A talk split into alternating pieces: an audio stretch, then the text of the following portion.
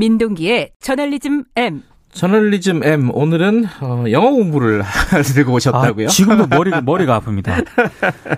이 밥 우드워드가 쓴 경로, 레이지. 네. 지난 15일 미국에서 출간이 됐는데요. 네. 근데 출간 전에 국내 언론사들 사이에 이 일부 문장을 두고 오용 논란이 벌어졌습니다. 그게 이제 북한과 관련된 이제 핵 문제인데, 네. 이게 이제 조선일보 보도가 먼저 시작이었죠. 지난 14일자 일면에 보도를 했는데요. 내용은 그 북미 간 긴장이 고조되는 2017년 미국이 북한 정권 교체를 염두에 둔 작전 계획 5027을 검토를 했고, 네. 여기에는 핵무기 80개 사용 가능성이 포함됐다. 이제 이런 내용인데, 작전 계획 5027은 한미 연합군 전시 작전 계획 중 하나인데요. 네. 북한의 선제 공격 등에 대응한 미군의 전시 증원 계획 등이 담겨 있습니다. 여기까지는 뭐 책 내용을 소개한 거니까. 그렇죠. 근데 이게 한겨레가 조선일보가 오보를 했다, 오역을 했다 이런 식으로 또 얘기를 이제 꺼내기 시작했어요. 그러니까 다음 날 한겨레가 지난 15일자인데요. 한겨레가 어떻게 보도를 했냐면 문맥상. 네. 북한이 핵무기 80개를 사용해서 공격할 가능성에 대해서 미국이 어떻게 대응할지를 검토했다. 이렇게 해석을 해야 되는데 조선일보가 거꾸로 해석을 했다. 이렇게 반박을 했습니다. 핵무기 80개의 주체가 북한이냐 미국이냐 이거잖아요. 그죠? 그걸 가지고 논쟁이 벌어진 거죠. 조선일보는 미국이라고 얘기한 거고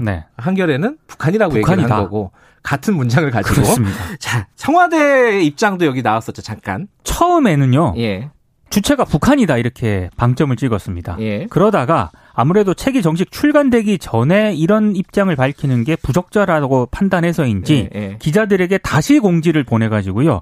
전문이 발간되면 확인해 주기 바란다. 약간 입장을 또 수정을 했습니다. 그러니까 영어 잘하는 사람이 그거 그렇게 얘기하면 안 돼 이렇게 된 거예요 사실. 그죠? 그런 것 같습니다. 자, 근데 이제 중요한 거는 어느 쪽 말이 더 신빙성이 있을까요?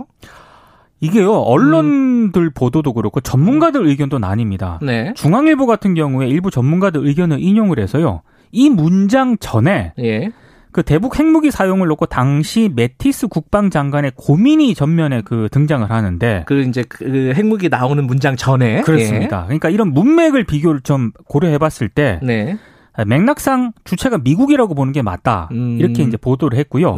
실제로 중앙일보 자매 영자지가 있거든요. 여기에 또 외국인 에디터들이 엄청나게 많지 않습니까? 근데 문제가 이 외국인 에디터들 사이에서 해석이 엇갈렸다고 합니다.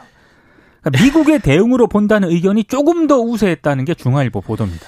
이게 이제 문법적으로 얘기하면 관계대명사 그 절이 수식을 미국으로 하느냐.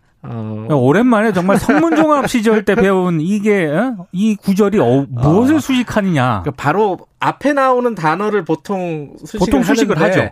그게 아니라 그 앞에 나오는 단어를 수식을 한 걸로 지금 보이잖아요. 그렇죠? 그렇습니다. 이게 참 고등학교 때쯤 배우는 건데 이게 참 어렵습니다. 어쨌든 지금 상황에서 그럼 어떻게 생각을 해야 되나요?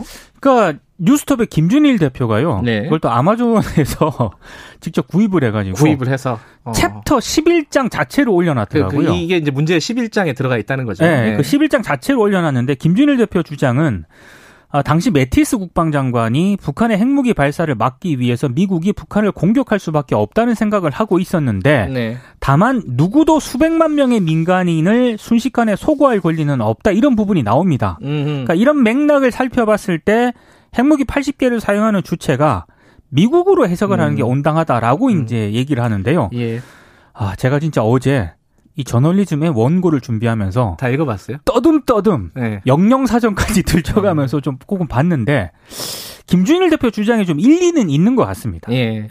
자, 근데 지금 이제 그 주체가 문법적으로 미국이냐 아니면 북한이냐 이거만 지금 해석을 한다고 해서 이 문제가 깔끔하게 해결되는 건 아니죠, 지금. 이해가 안 가는 대목이 좀 있습니다. 2017년이지 않습니까? 근데 2017년에 작전계획 5027은 없었습니다.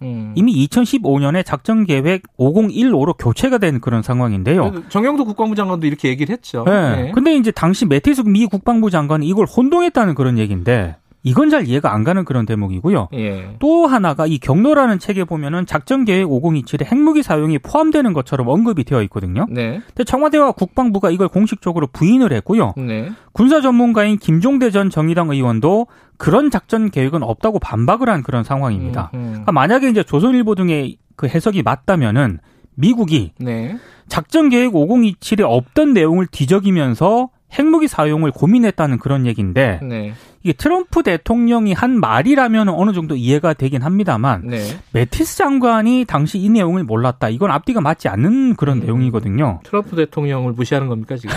아니 워낙 럭비공 스타일이니까. 그러니까 제가 봤을 때는 우드워드가 네. 애초에 사실관계를 잘못 파악을 하고요. 네. 트럼프 대통령 말을 바탕으로 책을 쓰다가 오류를 범한 것 아니냐 이런 생각도 들고요. 네. 지금 우리 기자들이 할 수 있는 일은 우드워드 인터뷰 있지 않습니까? 네. 이 통해가지고 정확하게 어떤 내용을 언급을 했느냐 이걸 물어봐야 할 것 같고요. 실제로 만약에 미국이 우리 정부를 무시하고 한반도에 핵무기 80개 사용 가능성을 고려했다면 이건 제가 봤을 때 중요한 문제죠, 사실은. 굉장히 네. 중요한 문제고 이건 우리 정부가 트럼프 행정부에 강력하게 항의해야 될 그런 사안이라고 봅니다. 예. 뭐 밥 우드워드가 나서야 될 상황이에요. 그렇습니다. 본인이 나서야 됩니다. 이 정도 논란이 됐으면. 알겠습니다.